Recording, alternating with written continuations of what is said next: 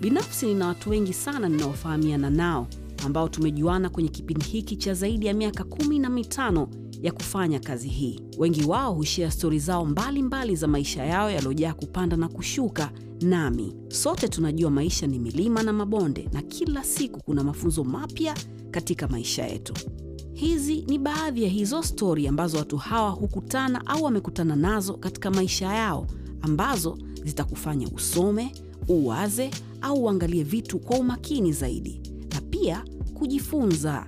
Mimi ni Salama, hawa ni rafiki zangu, na sote tunakukaribisha wewe kwenye Salama na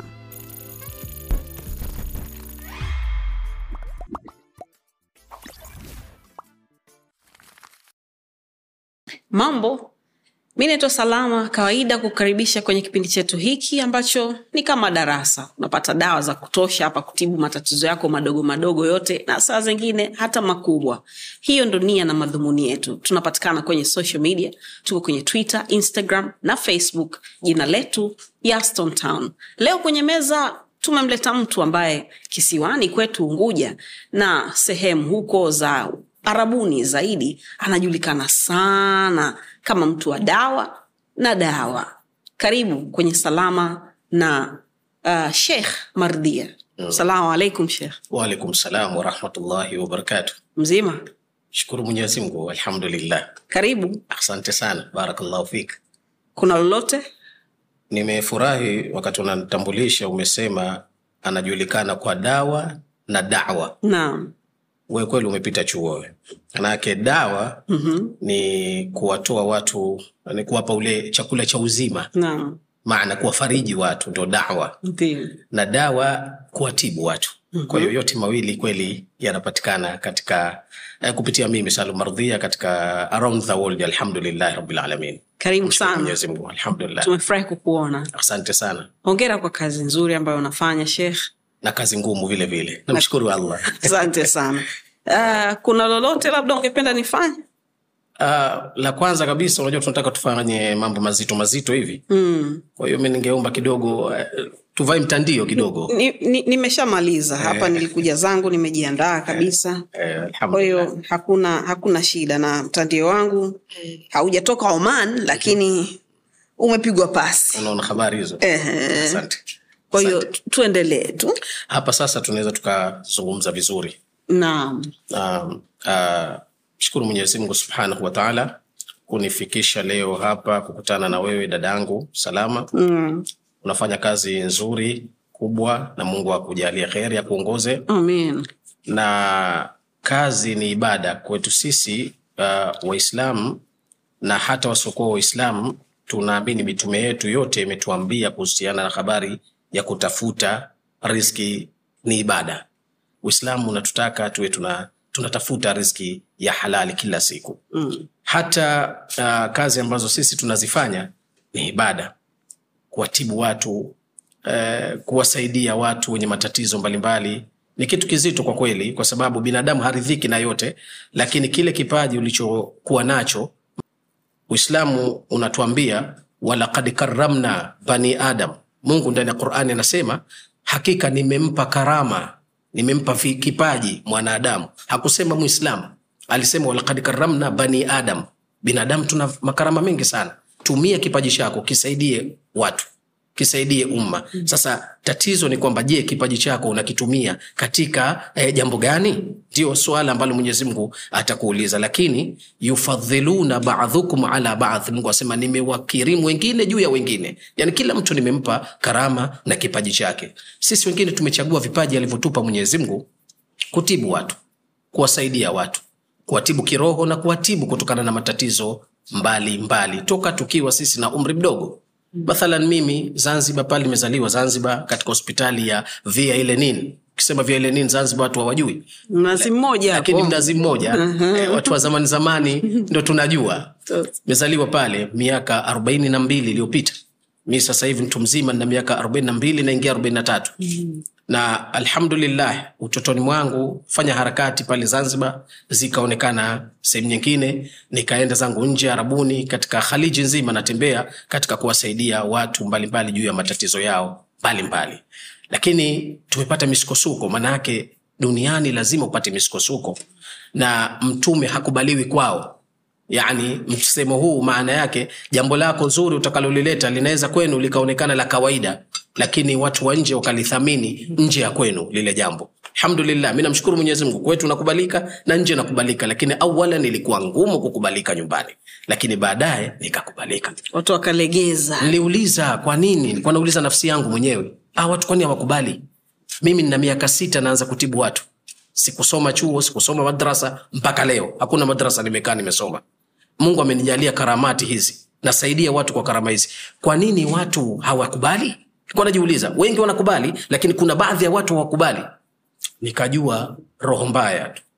Chuki hasadi fitna majungu na roho zilizokuwa chafu ndani ya nafsi zao. Kuna watu salama wana roho mbaya kwelikweli na mtu mwenye roho mbaya ukikumbana naye katika maisha yako bora ukumbane na, na simba mwenye njaa. Anaweza akakuhurumia kuliko mtu mwenye roho mbaya.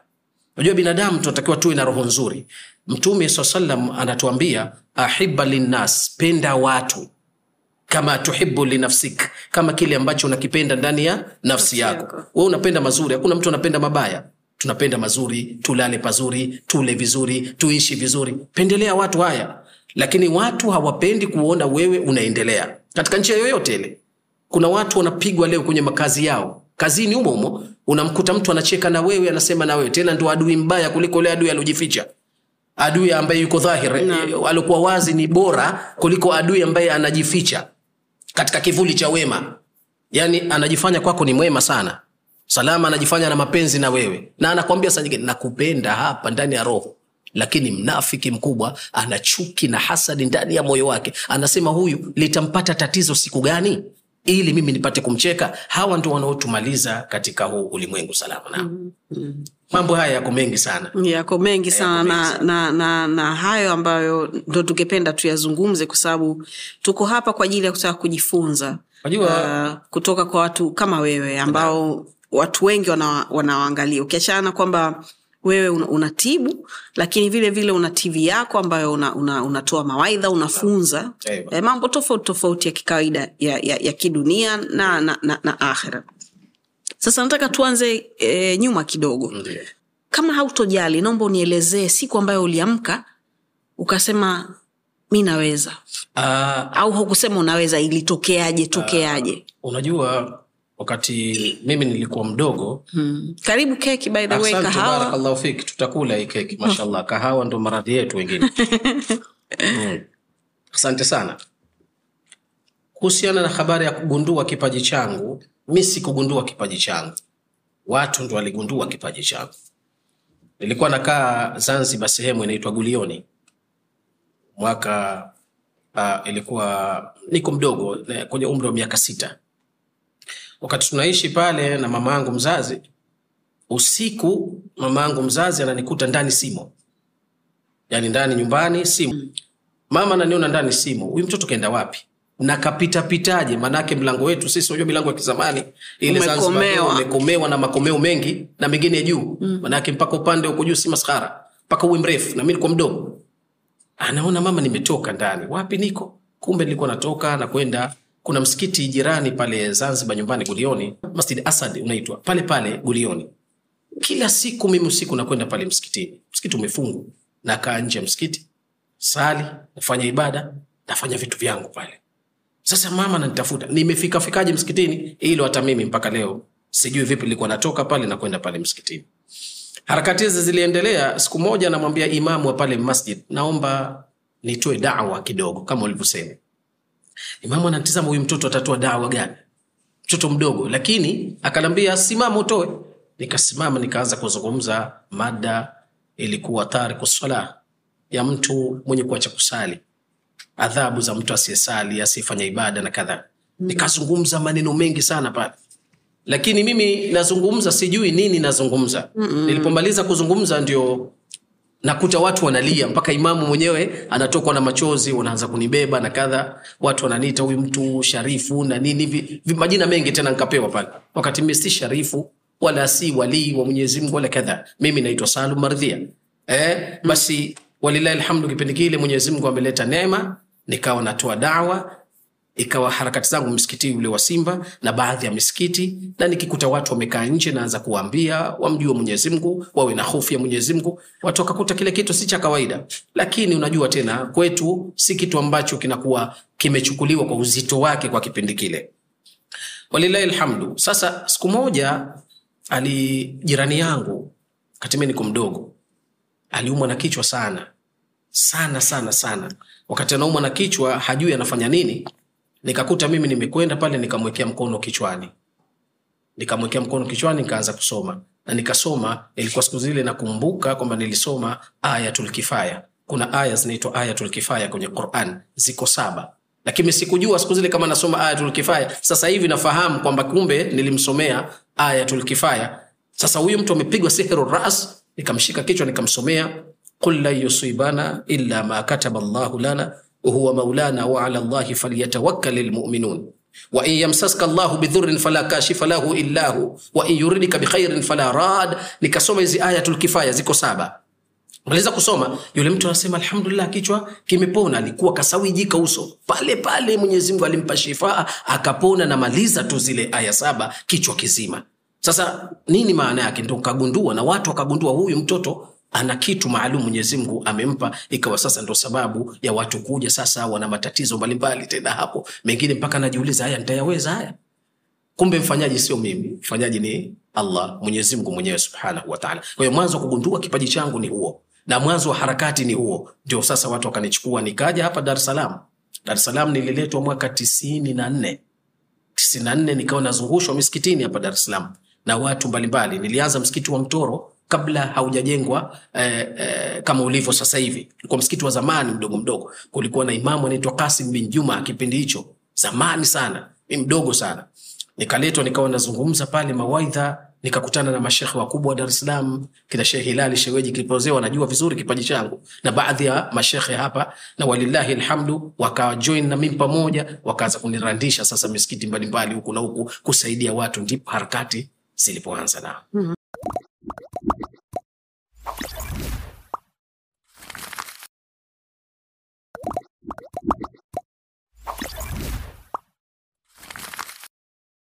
Nataka tuanzie tena nyuma kidogo, kabla hujaanza kupata safari zako na kuitwa kule na, na huku duniani. Kuna kuna umuhimu gani kwa mmoja kuwa msafi, Eh, unadhifu? Yani so kuna kuna aya inasema Ya- ya yani, kuwa msafi? ehe, yani kama, kama binadamu kwa sababu salama Mwenyezi Mungu, inna llaha jamil, Mungu ni msafi, uhibu ljamala, anawapenda wasafi. Hii ni hadithi, inna Allaha aljamilu, Mungu ni mzuri, Mungu ni msafi. Huwezi kuwa mzuri kama sio msafi, tusidanganyane. Mz- Mzuri siku zote anakuwa msafi. Unajua, unaweza kana wewe ukawa huna sura nzuri salama, lakini smart yako ikakufanya wewe ukaonekana mzuri. Umenelewa? Lazima kila mtu awe smart, na ukiwa mchafu, hata uwe mzuri vipi, wewe utaonekana mbaya tu. Kuna watu wanasifiwa hapa kwa sababu ya usafi waliokuwa nayo, yaani ile fedha wanayoipata wanaitumia vizuri katika kujiweka wao wenyewe katika mazingira ya usafi mm. na uislam in- anasema alislamu nadhif, hii iko wazi. uislam ni usafi, fatanadhafu, Mtume anasema jisafisheni, yaani kuweni wasafi shanfahamu eh? Mm. Kwa sababu fainaha la yadkhulu ljanna, hawezi kuingia mtu peponi illa nadhif, ila msafi. Usafi ni usafi wa kiwiliwili na usafi wa moyo wako, ndio usafi uliokuwa bora, na ndio usafi ambao ukiwa hivyo utakuwa huru katika dunia. Ikiwa moyo wako msafi, siku zote hutopata tabu katika ulimwengu. Wanaopata tabu na maisha siku zote wenye mioyo michafu, manake utamkuta mtu anaumia kwa dini salama kapata chuki, hasadi, tena mpaka kwenye dini, yaani huku misikitini huko kuna watu wanahusudiana kwelikweli. Imamu tu anasoma vizuri Qurani, utamkuta imamu mwenziwe anakunja uso. Kwa nini? Yule ana sauti nzuri ya kusoma. Umenelewa eh? Kwa nini yule anapendwa hapa msikitini? Kwa nini kadha Yani kila pahali husda zimeanza kila pahali. Umo msikitini wamejaa mahasidi, wamejaa wachawi, wamejaa madhalimu, wamejaa na watu kila namna, na katika majumba ya ibada mbalimbali mbali. Watu wamejaa wabaya sana, si, si katika huko dunia, hata katika huko kwenye dini kuna watu wanahusudiana, lakini Mungu kakataza kuhusudiana katika hali yoyote ile. Mwombee mwenzako dua, wala usimhukumu kwamba "Ah, fulani mlevi, fulani mlevi. Leo namuona mlevi, kesho Mwenyezi Mungu anaweza kaja akamtoa katika ulevi akawa mwema kuliko kuliko wewe. Na kuna watu hapo utawakuta walevi utawakuta wanafanya mambo mbalimbali mbali, lakini imani waliokuwa nayo kubwa kuliko yule allahu akbar mchawi mkubwa kazi kukwanga na kuwaharibia watu maisha yao. Kwa hiyo maisha hayataki hivyo maisha yanataka usafi. Kama ulivyosema na usafi uanze katika moyo. Uchafu wa moyo ni mbaya kuliko uchafu we, mwingine wote katika kiatu labda. Kwa... na, okay. okay. Mm, wazazi. Ndio. Em, wakati mwingine sio wakati wote wakati mwingine roho mbaya hurithishwa kutoka kwa wazazi wetu yeah? mm. yaani kwa mfano labda mwanamke Ndiyo. au mtu na mke wake Ndiyo. au mtu na shemeji yake au mtu hata na rafiki yake hii ya rafiki nimeshaiona sana kwamba labda mama yake mtu au baba yake mtu hataki mwanawe awe rafiki na mtu fulani kwa sababu anadhani yule rafiki ana ana anamnyonya labda au au sio mzuri kwake yani wazazi wanaweza wakamrithisha mtoto roho mbaya Deo. chuki Deo. na vitu kama hivyo mm. kama mtoto au kama binadamu wa kawaida anawezaje kutoka huko shekh kwamba hiki sio sawa hata mama yangu au baba yangu naweza nikamwambia kwamba hii sio sawa au nisimame kwa sababu tunaambiwa pepo iko chini ya, ya, ya nyayo za mama zetu. E, ndio lakini sio kwenye jambo la haramu pepo iko chini ya nyayo ya wazazi wetu lakini sio kwenye jambo ambalo mungu linamchukiza. Haiwezekani mamako akwambie kunywa hii sumu ukanywa ukasema utaenda peponi. Hapana. Kuna mambo mengine huwezi kumtii mzazi. Au akakwambia ingia kwenye uchawi. Maanake kuna wazee ukimwona mtu ana roho mbaya sana ujue mchawi tu huyo.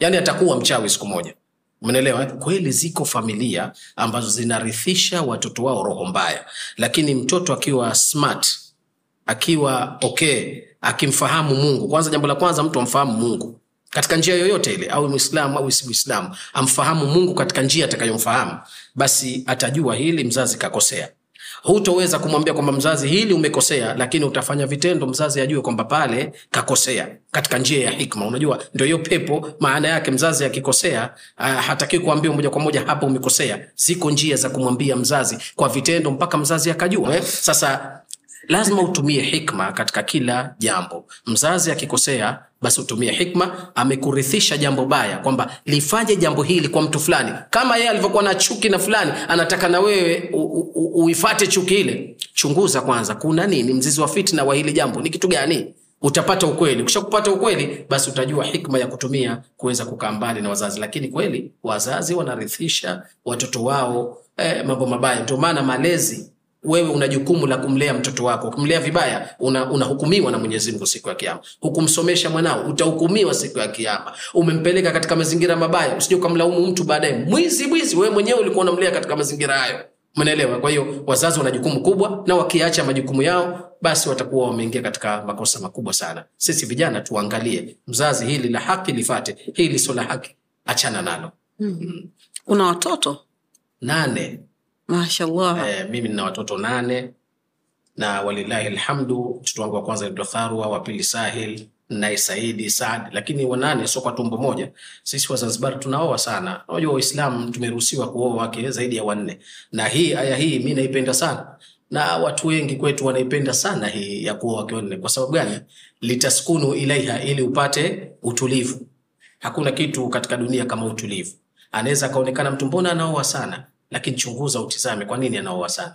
Kila mtu anatafuta amani kila mtu anatafuta utulivu kila mtu anatum, an, an, anatafuta ile sakina. Ikiwa nafasi unayo sikimbilie tu kuoa uwezi kualisha, uwezi kuavisha, lazima uweze kualisha. mtume anasema man istataa minkum lbaa ikiwa una uwezo wa baatan falyatazawaj oa. Maana yake asiyekuwa na uwezo wa baatan asioe. masahaba akamuuliza nini baatan? Mtume akawambia baatan ni mambo matatu. Kumlisha na kumvisha mke mahala pa kumuweka. Na la tatu nguvu zile za mwilini ikiwa zinachemka barabara bora uowe wake zaidi ya mmoja wa wawili watatu wanne. Manake mkeo aking'ang'ania anataka kae peke yake na we nguvu zako pengine hawezi kuzistahamili yule mmoja.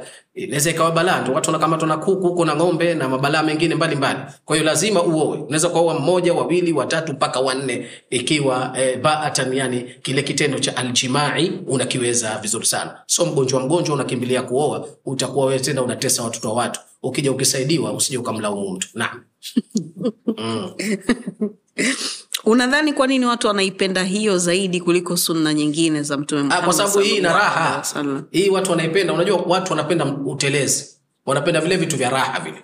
Umenelewa hakuna mtu anapenda karaha katika dunia. Na duniani sisi hatujaletwa kuteseka. Unajua mtume anatuambia nini? Innama dunia mataa. Dunia ni sehemu ya kustarehe wa khairu mataiha almar'atu saliha, starehe bora kuliko zote duniani ni kupata mke mwema. mona sasa, kumbe starehe iko kwa mke, lakini mke gani? Mwema. Masahaba alimuuliza man mar'atun saliha ya Rasulullah, ndo yupi mke mwema? Mtume akamwambia mke mwema na sifa mbili tu. Ukimwona mwanamke ana sifa hizi mbili, usiache mzigo uchukua. Ya kwanza, allati idha nadhartaha faratka, ukimwangalia sura yake na kufurahisha maana yake ni kitu ambacho wewe unasuhuzika moyo ukimwona tu nafsi yako inakuwa ah, alhamdulillah unapata ule utulivu ile. Nampenda yani. Umeelewa eh? Uh, yule ambaye mimi namuona mzuri pengine unamuona mtu mwingine namuona wa kawaida. Na yule ambaye mimi namuona kawaida mwingine namuona mzuri. Sasa huyo unayemuona mzuri kwako ukimwona roho yako inasuhuzika sifa ya kwanza ya mke na sifa ya pili wa idha amartaha ataatik ukimwamrisha katika amri za mungu anakutii sio mzuri wa sura ukimwambia kufanya ibada au vitu vingine anakuwa mkali anakuwa mkorofi anasema tu maneno. Mwanamke sauti yake inatakiwa iwe rahimu iwe chini. Yule anaitwa harim au hurma. Mwanamke manaake ni mtu ambaye anatakiwa awe kuli sana asiwe juu sauti kuliko mume wake. Ndivyo maumbile yalivyo. Sasa kuna kuna kuna wenzetu mm, ambao hawaruhusii kuoa mwanamke zaidi ya mmoja. Ndio. Na hiyo ni milele na milele. Ndio. Sawa? Eh? hili unalizungumzia vipi? Uh, ni dini yao ambayo inasema vile, lakini hao waliotengeneza hilo wana misingi yao na wao, kwa nini wameliona hilo. Lakini sasa sisi katika Uislamu tumeambiwa tuoe mke zaidi ya mmoja, kwa sababu kila mwanamke ana sifa zake. Pengine kuna jambo utalikosa kwa huyu utalipata kwa huyu. Kwa wale, kwa sababu wamekuwa sheria ya mke mmoja, ndo hiyo sheria. Mimi ndo maana, kwa sababu siku, si, si, siwezi kukaa na mke mmoja, nimeingia huko ambako unaruhusiwa kuoa wake zaidi Ya mmoja. ya mmoja. Lakini uh, mke mmoja, ikiwa mnasikilizana, kila kitu kina nafasi, ikiwa mnaelewana, ikiwa mwanamke ni mwema, anakuzalia pia vi- vile vile watoto, haina haja ya kuongeza mke wa pili. Ngoja kufahamisha kitu. Mtume swalla sallam alikuwa na mke wa kwanza anaitwa Bibi Khadija binti Khuwailid, hakumwolea mke mpaka amekufa. Ushanelewa? mm. Mtume hakumwolea mke. Kwa hiyo ipo sunna ambayo ya kukaa na mke mmoja usimwolee ikiwa mna masikilizano na maelewano mazuri sana na ile mahabbatan wa jamala. Unajua lengo la ndoa ni mambo mawili tu. Anasema wa min ayatihi, Mungu anasema katika alama za kuonyesha Mungu yupo, an khalaqa lakum min anfusikum azwaja, ni kukuumbieni kutokana na nafsi zenu wake zenu. Lengo lake ni nini? Litaskunu ilaiha ili mpate utulivu. Mwanamke anatakiwa alete utulivu ndani ya nyumba. Sasa utulivu unautafuta ndani ya nyumba haupo. Ukautafute wapi? Ndio unakwenda zako kuwatafuta. Kuna watu wanajua kutuliza umu yaani wewe kama hujui kumtuliza mumeo kuna viumbe wanajua kutuliza huko nje. Tena wamejaa tele sifa hizi za wanawake wa nje wanaozichukua ndio wanatakiwa mke wako awe nazo. Mke ndani ya nyumba anatakiwa awe na sifa za kimalaya. Nisikize vizuri eh? mkeo anat, mke kwa mumewe anatakiwa awe na sifa za kimalaya. Maana yake ni nini? Amfanyie mumewe yale ambayo a, a, anayafanya malaya kwa mwanamme. Hawezi kukubali yule mwanamme kwenda pengine kwa sababu kila kitu anakiona kwa mke wake. Lakini leo wewe mpaka kitandani na ushungi. Haifai dini kwa dini haijasema hivyo. Mpaka kitandani kwanza mumeo anakuja anasema subiri kwanza. Audhu billahi minash audhu billahi na sehemu yake. Pale ni pahala pengine uwanja mwingine. Uwanja wa fisi Ae, anasema mtume sallallahu alaihi wasallam uh, anapoitwa mwanamke na mumewe ala firashiha katika kitanda tayari kwa shughuli sio kwamba anaitwa burebure akakataa mwanamke yule laana lmalaikatu hata tusbah. Analaaniwa mwanamke yule na, na malaika mpaka asubuhi mumeo akikuita anataka haki yake. Basi wee nenda kwa hali yoyote uliokuwa nayo. Yani ya, ya kisheria. Labda uwe katika eh, siku zako maalum alizokupangia mwenyezimungu na hivyo nenda. Alafu kuna mambo mengine vipi akiwa kakukera sasa shekh maridhia? Mm. vipi akiwa kakukera yani kwamba hatuko katika sehemu nzuri leo. Mm. kashawaka kama mwanamke kama ulivyokuwa unasema. Eh. eh. umenikera haujafanya kitu ambacho makubaliano yetu. Ndiyo. leo hatuko vizuri unatakiwa uonyeshe urijali wako wewe mwanamume. Urijali maana yake ni kustahamili mambo ya wanawake. Unajua mwanamke pia anahitaji kustahamiliwa. Na ndio mwanamme mwanamme wa sawasawa humstahamilia mwanamke. Mnafahamu eh? mwanamme ovyo hawezi kustahamilia wanawake. Kwa sababu wanawake wana sifa zinazofanana. Ah, yalimpata mtume sallallahu alaihi wasallam. Mtume alioa wake tisa. Sallallahu alaihi wasallam. Aliruhusiwa yeye special offer umenifahamu eh? sisi tena riwaya nyingine nasema mpaka kumi na moja. Sisi tumeruhusiwa kuoa wake wanne lakini wanawake ni dhaifu. Wanawake ni viumbe ambao wametoka katika ubavu wa mwanamme. Ndio maana mwanamme leo kulia na mbavu saba kushoto sita ile moja iliyochomoka ni mwanamke. Mwanamke ametoka kwenye ubavu wetu lazima mwanamke umstahamilie. Wana sifa ya kustahamiliwa hawa ni maharimu ni, ni viumbe ambao wanatusaidia sana kwenye maisha. Maisha ya mwanamme bila ya mwanamke hakuna maisha lakini unatakiwa ustahamilivu huo uwe nao tena ustahamilivu wa kwelikweli bila ustahamilivu utakuwa unahesabu tu kila siku wanawake na utashindwa kukaa na kila mwanamke. Wanawake wana sifa nyingine zinafanana basi uzidiana zidiana tu. Wewe mwanamme mtume saa salam anasema waamrisheni wake zenu mambo mema. Mwanamke ni kama ubavu. Ukiuendea kwa haraka haraka utaukata. Yani utakuupindua tu kwa nguvu utakata. Na ukiuacha maumbile yake vile vile umepinda tu. Kwa hiyo unatakiwa taratibu.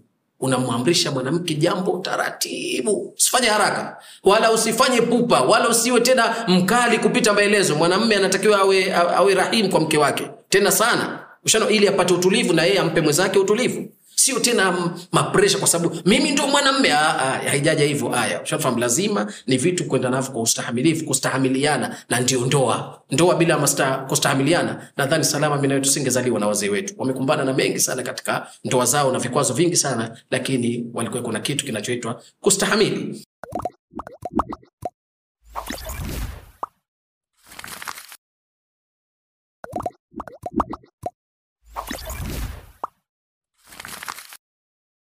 we ni mstahamilivu sana eh? si sana. Si sana salama lakini afadhali afadhali. Okay. Turudi sasa kwenye kwenye dawa ambayo ume, umekuwa ukiitoa sehemu tofauti tofauti duniani na toka ulivyokuwa mdogo. Ndio.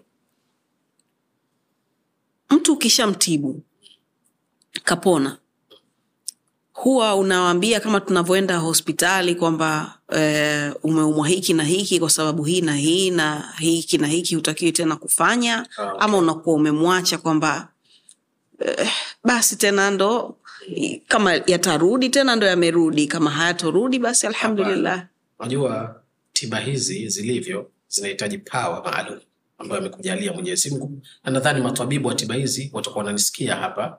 Uh, kuna kitu mungu akupe mgonjwa kwanza unamuuliza una tatizo gani? Anakuelezea matatizo yake moja mbili tatu nne tano nishakwenda hospitali labda nimefanya vipimo vyote naonekana mzima lakini naumwa tu. Mwili unaniuma unajua kabisa hii ni sihiri kitu gani kinaniuma? Unajua kabisa huyu ni jini. Na hawa majini wako tofauti. Sio kwamba jini mmoja anatibika katika njia moja au watu wote wanatibika kwenye njia moja. Inategemea ni shetani gani sasa hichi ni kipaji maalum cha kufahamu. Yule mtu kikaa naye mi nikikaa nayo salama naweza nkakwambia wewe unasumbuliwa na, na, na shetani wa, wa, wa aina gani? Ikiwa jini mapepe. Au, au shetani gani? Mashetani wako tofauti wako kama binadamu. Kuna maimun ghul. Kuna shetani inaitwa maimun ghul. Jini mbaya sana. Huyo ndo anaitwa maimuna huyo. Maimun hul ndo jini maimuna wanamwita. Huyu maimun katika hii jini maimuna wako wanne. Kuna maimun hul kuna maimun tayara kuna maimun siabi au wote ni makabila ya majini. Ni wabaya. Wanatumwa. Au wanatoka katika umu subiani. Ukisikia subiani ndo baba yao. Na hawa majini hawa uh, maimun hul kazi yake kuua tu. Yeye anapelekwa kwenda kuua. Utasikia mtu kila mwaka ile familia kuna mtu anakufa. Sasa kuna mchawi. Inawezekana kuna wachawi wanamtumia maimun hul au hakuna wachawi huyo jini mwenyewe anatafuna watu. Maanake kazi yake ni kuua ukisikia zimepatikana ajali barabarani ndo au maimun vifo vya ghafla watu wengi wamekufa hakijulikani chanzo cha kifo ni hawa. Alafu kuna maimun tayara jini huyu jini ndege anaitwa manake anaruka. Unaweza wewe ukaota usiku unaruka unapaa unasema mi mcha mungu atakusali usali. Ule sio ucha mungu ni, ni huyo mdudu. Baya sana anaitwa maimun tayara na mara nyingi watu wenye kuota ndoto za kurukaruka hawana maendeleo kwenye maisha yao na mara nyingi yanakwenda chini na nuksi zinawajaa. Kila analolifanya litaharibika. Atachukiwa na watu bila sababu. Hawa wana huyu jini anaitwa maimun tayara dalili zake kuota kuruka sana katika miti mirefu katika majumba unafukuzwa na joka kubwa unaruka na kadhaa haya kuna maimun siabi. Maimun siabi yeye ndo anazuia uzazi masuala ya uzazi na kutia moto katika mwili na pahala pa kukisikia pame, pamekuja moto haujulikani moto chanzo chake. Ni majini hawa maalum wanaitwa maimun siabi wanaleta moto na tafarani za ndani ya nyumba ugomvi ndani ya nyumba. Unajua kawaida ya majini mungu anasema wayafarakuna minhum baina almar'i wa zawji, kazi yao ni kufarakanisha ndoa. Zikana wewe na mke wako ndani hapakaliki. Akiwa mbali mwenzako unamtamani. Akiwa karibu hutaki hata kumuona. Kumbe ndio huyo eh, maimun siabi jini moto huyu. Huyu kazi yake ni kuwasha moto. Hata ukijisikia likiungulia kusikia miguu inawaka moto na ukipima hospitali mzima ni maimun siabi. Sasa haya mambo lazima mtu mjue. Utamuuliza unajisikiaje? Dalili yako ikoje? Na sisi wengine kuna alama maalum mwenyezi mungu anakuonyesha. Ukimtizama mtu allah anakujulisha huyu una, anatakiwa atibiwe kwa njia hii. Yako ya kumwambia unamwambia. Yako mengine hutakiwi kumwambia kwa sababu ukimwambia inakuwa ramli na mungu amekataza ramli. Anasema innamal lkhamru walmaisir walansab waladhlam rijsum min amali shaitan fajtanibuhu laalakum tuflihun hakika ya ulevi na kamari na kuabudiwa si kwa mungu na kupiga ramli. rijsum min amali shaitan huo wote ni uchafu wa shaitan fajtanibuhu acheni. laalakum tuflihun mpate kufaulu. Siku zote wacheza kamari hawafanikiwi. Siku zote walevi hawana mwisho mwema siku zote wapiga ramli wana matatizo. Hawawezi kwenda salama kwa sababu wanajifanya miungu watu. Na siku zote hawa eh, watu wanaoabudia sikuwa mungu mizimu miti. Kuna watu wana, wanaabudu miti kuna watu wanaabudu mizimu kuna watu wanakwenda kupiga magoti kwa majini wawasaidie. Wa, wa watu wanakuwa hawana maendeleo siku zote. Wanakuwa maskini kuliko watu wote kwa sababu uchafu ule wa sheitani. Anazonijali sasa una, una mstari unakuwa umepigwa wapi salim. Uh, mstari unakuwa umepigwa wapi kwamba hapa kufuru eh, hapa ni sawa? Okay. Tiba hazijakatazwa. Ukiumwa nenda kajitibu. Na ndio maana tunakwenda zetu mahospitali tunakwenda zetu kila pahali mwanamme pengine anatibiwa na mwanamke haijakatazwa. Mwanamke anatibiwa na mwanamme haijakatazwa. Kilichokatazwa ni ramli ile kutizamia mnaelewa jambo la kwanza tiba yangu mimi siwezi kuifanya bila ya kukutizamia wewe. Na kukutizamia wanachukua vitabu vile vya falaki hivi vinaitwa saatul khabar. Kuna vitabu vya nujum vya nyota.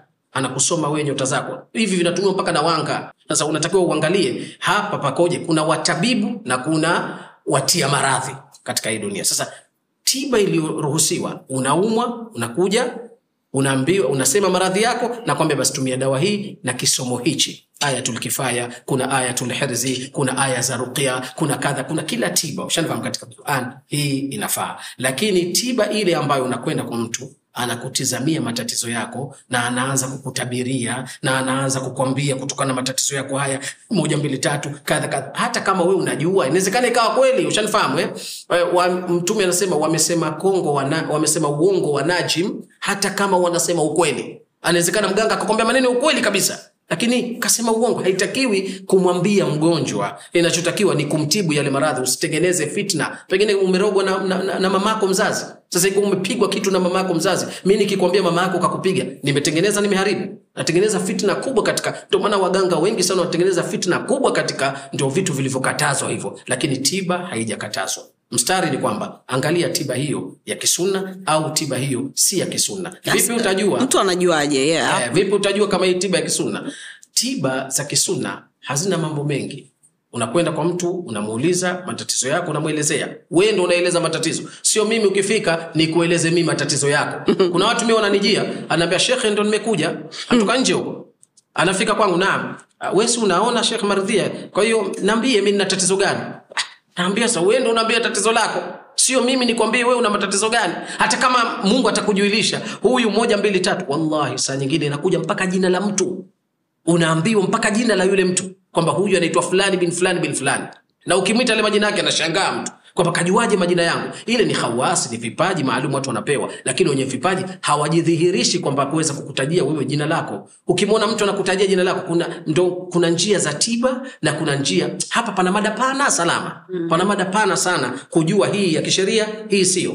mada hii ni pana sana. Nabi musa alivyo wakati wake alayhi salam ilikuwa kuna wachawi wengi. Tena wachawi wengi sana maona unajua kila mtume analetwa kwenye zama za jambo fulani naye anapewa akapewa miujiza zaidi ya wachawi. Mm. manake katika ule uwanja wa watu wa firauni au farao walitupa bakora zao nabii musa ndo eh, wa fimbo? Eh, nabii musa akaambiwa tupa fimbo yako. Akatupa likageuka joka kubwa likameza vile vijoka vya wachawi vyote. Hata wale wachawi wakasema "Ah, kuanzia sasa hivi tumemwamini mungu wa musa na harun huyu mtume wa kweli. Kwa sababu daraja aliyoifanya yeye si ya kichawi. Hakuna mchawi anafikia daraja hii. Hii ni daraja nyingine mungu amemjalia. Muujiza. Huu ni muujiza kutoka kwake mwenyezi mungu. Kwa sababu wao ndio wachawi wakubwa walikuwa lakini vijuka vyao vilikuwa vidogo. Nabii musa joka likawa kubwa likawameza wale kwa dakika tu. Umeelewa eh? Sasa wakajua huu si uchawi, hii ni qadar. Kuna qadar na kuna sihr. Qadar ni yake Mwenyezi Mungu, subhanahu wa ta'ala. Ni ya hawa wanga wanga na wachawi ambao la yuflihu sahir haithu ata. Mungu anasema hawafanikiwi wachawi siku zote, watakuwa wanaishia tu katika kutesatesa watu, lakini hawana mafanikio na. So we uko kwenye kundi gani? Miso mi mchawi, mi shekhe salama. miso mchawi, mi ni shekhe, na Mungu ndo amenipa hii karama. Subhanahu wataala, na nashukuru kwa karama hii, na hii ni amana Mungu amekupa usaidie watu, sio hii amana umepewa ili ujisifie na ujifaharishe kwamba wewe ni wewe. Mi sina lolote lililokuwa nalo isipokuwa amana hii nimepewa niwasaidie watu, na ndo naendelea kuwasaidia mpaka nitakapoingia kaburini inshallah.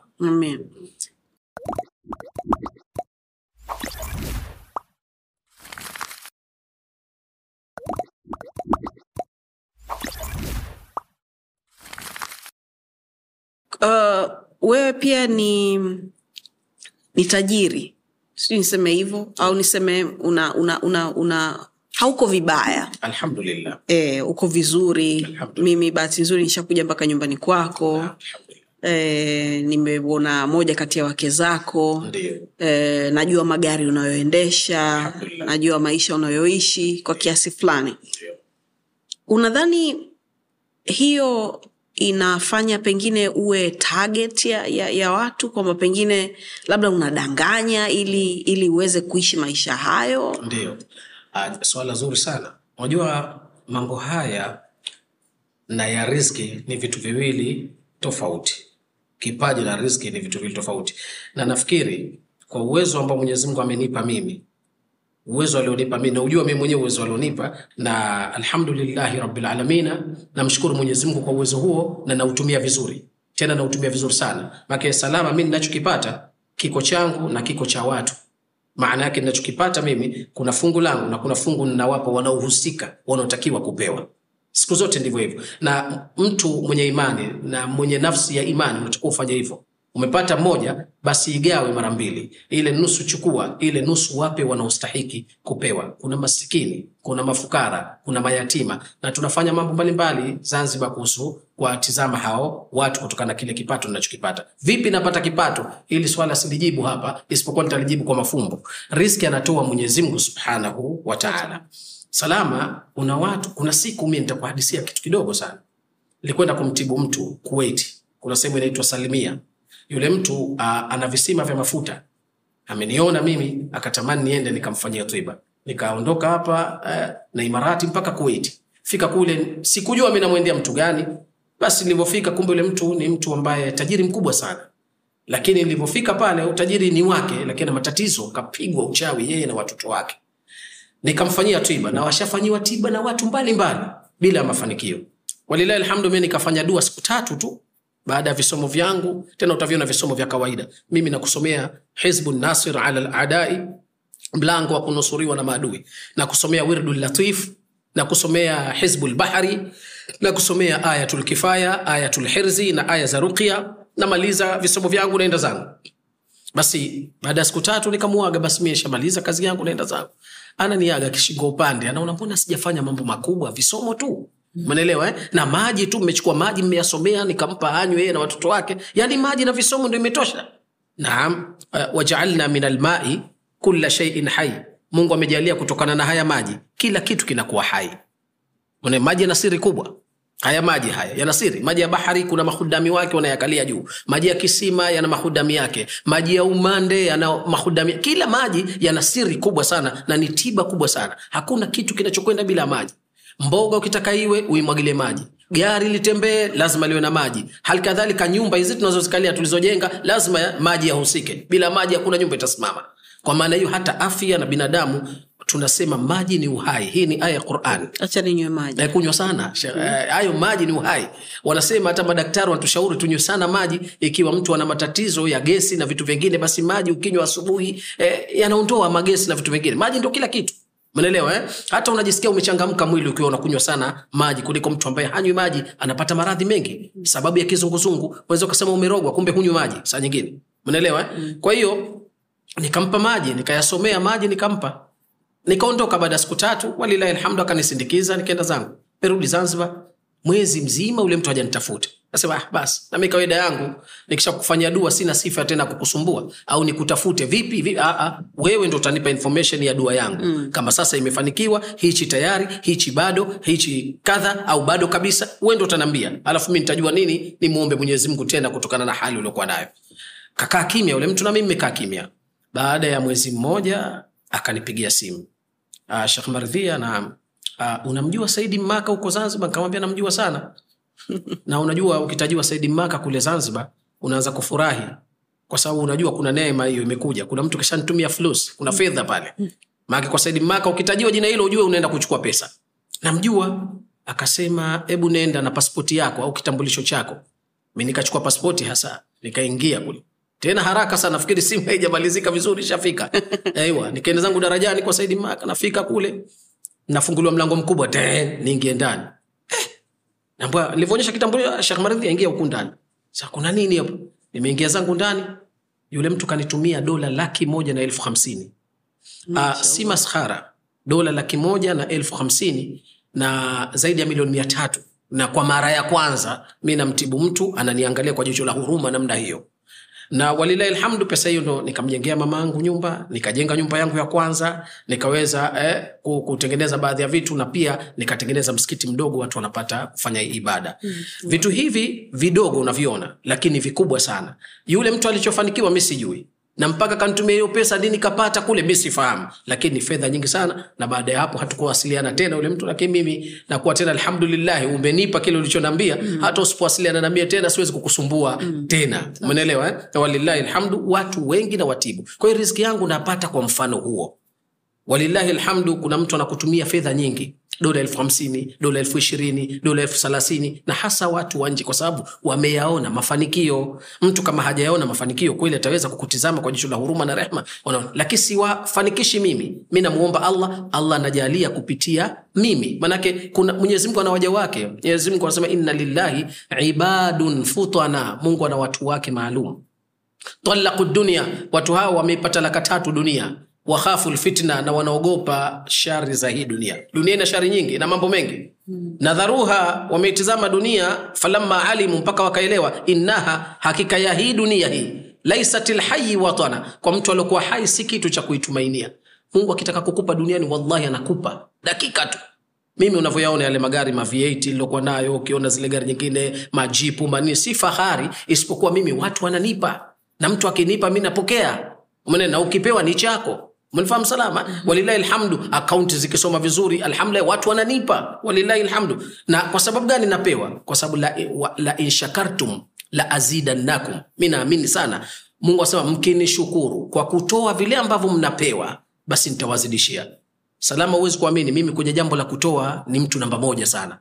Nataka nikuulize hapo kwenye kutoa sasa sorry nimekukatisha kidogo. Kuna utanisahisha kama siko sawa kwenye swala la kutoa nadhani e, ni bora ukiwa unatoa kimya kimya. Maanake tunaambiwa ukitoa mkono wa kulia wa kushoto pia hautakii kujua. Mm-hmm. but unadhani ni sawa pia wakati mwingine mtu anapotoa akai- akaita watu kwamba nimetoa au akatuonyesha kwamba nimetoa? E, ni sawa.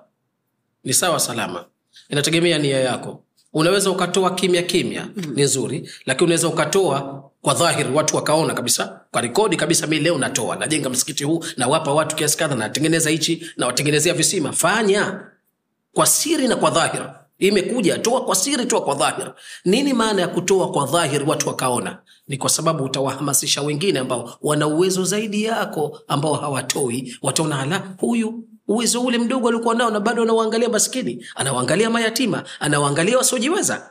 Umenifahamu? Mimi leo mapesa yote niliokuwa nayo sifanyi. Inaweza ikawa sababu ya darsa hiyo ya yule na yeye kuweza kufanya. Ukitoa kwa nia hiyo basi ni nzuri sana na unapata thawabu zaidi kwa sababu na mbaya kutoa kwa kujionyesha au kutoa kudhalilisha wale unaowapa. Maanake kuna watu wanatoa wanataka waonekane tu kwamba wametoa na wana hawana wanachokitoa. Mi nikupe kuna baadhi ya watu wanatoa misaada hapa lakini sio fedha zao. Wanapewa kutoka nje lakini akifika hapa ananyanyasa watu kwelikweli mpaka uipate hiyo sadaka basi eh, ushaumia. Jasho lishakutoka taabani na masimbulizi bado yashakuja. Sasa mungu ndani ya qurani anasema la tubtilu sadakatikum bilmanni waladha msibatilishe sadaka zenu kwa maneno na masimango. Haifai kumpa mtu kitu halafu ukaanza kumsema ukaanza kumsengenya ukaanza kujifaharisha mathalan watu wanakusifu. Salama koti lake leo aliovaa zuri sana E, nimempa mimi lile katika makoti yangu aliyochokachoka. Sasa hiyo utakuwa huna faida ulioipata ushaimaliza sadaka yako kwa maneno yako na masimango unaondoka muflisi hauna faida wala hupati thawabu kwa lile ulilolifanya. Lakini toa kitu kwa siri maana yake. Watu hata ukimsifu fulani anapendeza na wewe msifu mashallah anapendeza. Wala usiseme kama wewe ndiye uliompa sasa kutoa kwa siri ni vizuri lakini na kwa dhahir pia si vibaya ikiwa lengo ni kuwafahamisha wengine na wao waweze kutoa. Mm. naam changamoto gani huwa unakutana nazo maridhia ah, nyingi sana.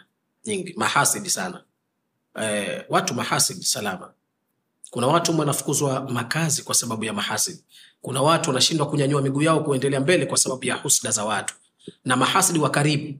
Kuna watu wanakukumbatia salama. Unasema huyu nikifa mi atakuja kukata kaburini mwangu aliye tu pale siku wiki nzima aje aliye kwa sababu salum kaondoka lakini kumbe ni tofauti na unavyofikiria. Umenifahamu wanasema uh, vijana kuna watu na viatu. Yaani anakuja kwa sura ya kufurahi na wewe.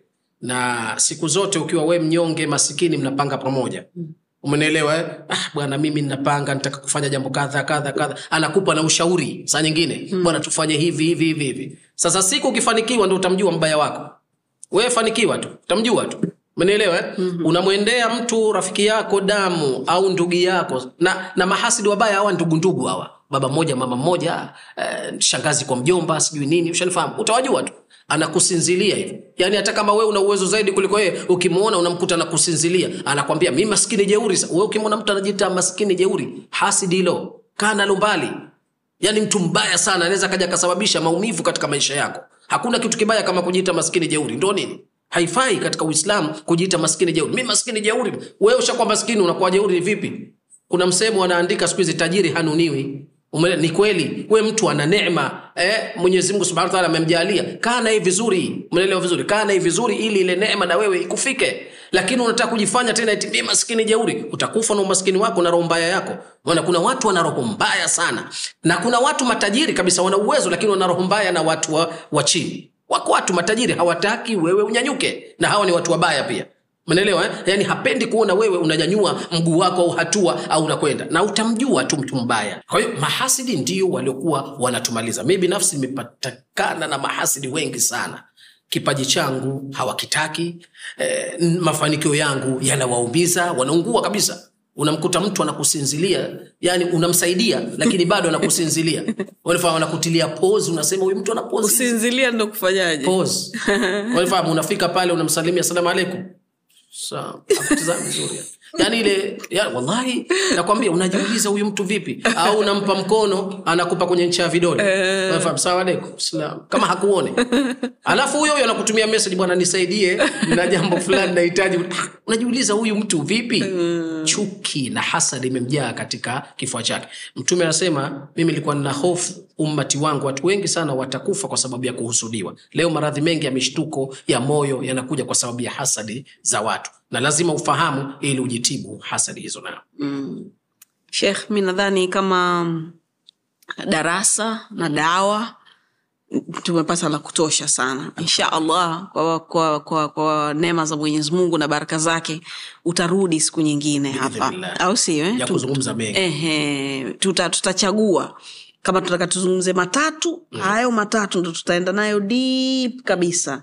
Au hata tutafanya mambo mengine lakini inshallah sisi tungependa kuwa na wewe ili utupe ilo darsa ya? Mi niko tayari. Asante sana kakaangu. Mwenyezi mungu azidi kukufungulia uh, akuulinde akuondoshe husda. Amin. na un, anajua kwamba wewe ni mti ukipata wewe na wengine pia wanapata. au si salamu umependeza ulivyovaa mtandio. Asante. Hebu vaa vaa sana hivi. Usijali usijali I'm working on it. shukran sana. Barakallahu fik. Amin. Haya huyo ndo shekh salum mardhia. Yetu matumaini dawa imekuingia na kama kuna dawa pia imekupata pia. Kwa niaba yake na kila mtu humu ndani tunakushukuru kwa kutazama and take care.